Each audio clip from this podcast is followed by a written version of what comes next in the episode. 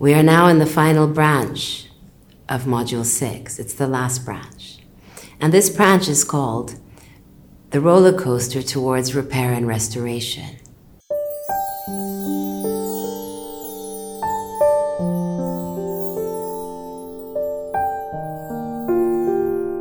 We learn to dance again from a very different perspective, feeling a fresh breeze, removing any shadows from the past, and dancing joyfully in the sunlight again. The distant shadows have become a sunny flow. How does it feel? As bittersweet as it is, it's a joyful experience. As vulnerable as we're feeling, as hard as it may feel, it's a worthy journey. And I encourage you to take all the steps necessary to find this peace and this bliss. Proximity with detachment. Accepting people as they are, for who they are. No longer projecting your expectations upon them. Willing to see them openly for who they are. And happy for them to be who they are, without forcing anything. Forgiving the hurt and moving past it. If you want to keep the memories of pain, they're just going to regurgitate again, so let them go. Trust in yourself. Trust in your ability to respond appropriately. Give each person the chance to redeem themselves without you wanting to remind them of any pain. There's no longer any need to punish anyone because you're peaceful and calm within. You're no longer holding on to it, so then no one else has to. Remember that you once shared a love, too.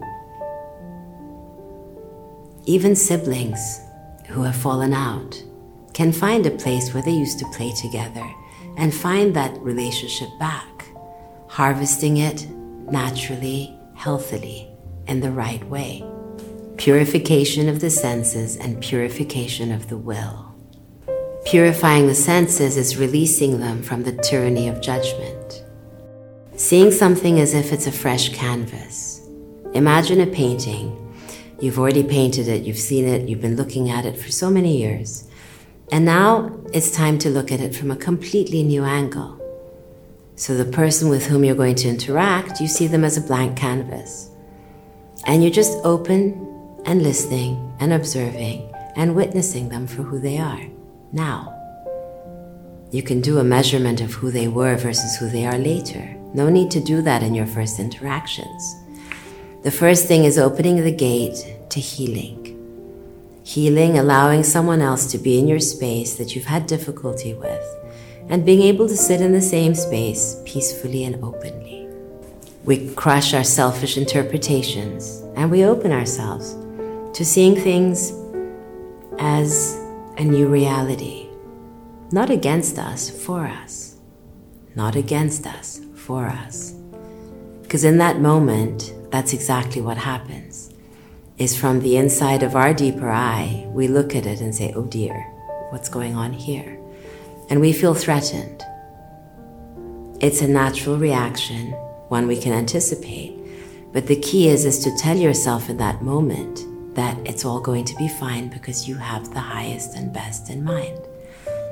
There's no need to let that vulnerability be a bad thing.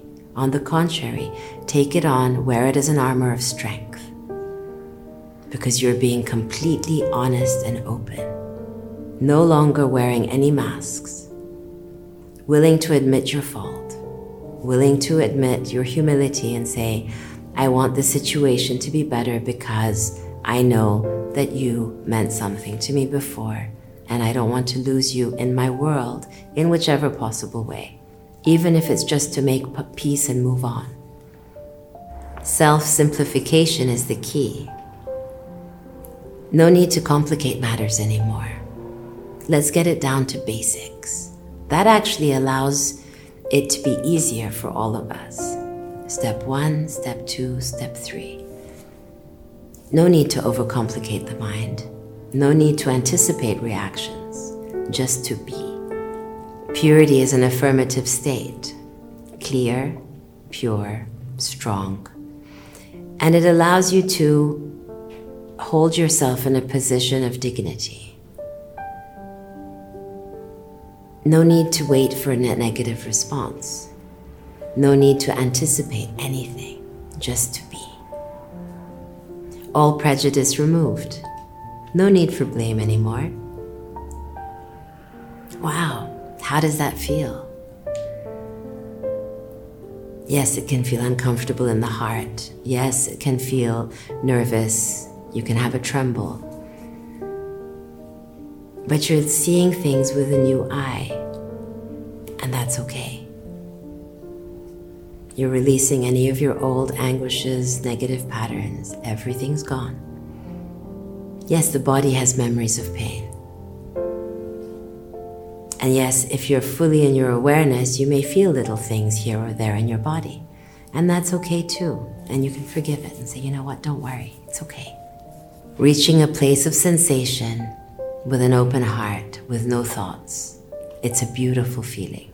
Keats perceived a life of sensation without thought to be the key to pure happiness.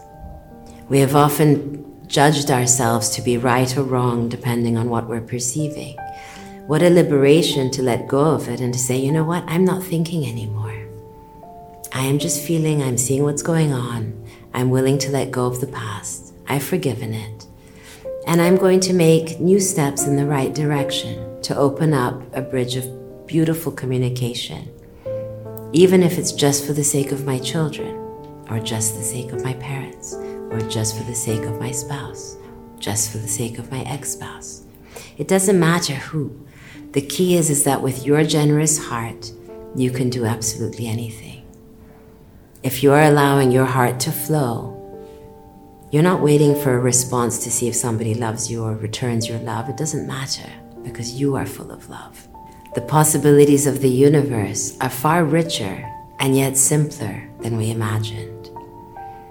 By becoming calm and peaceful and wholesome, every step of the way becomes easy.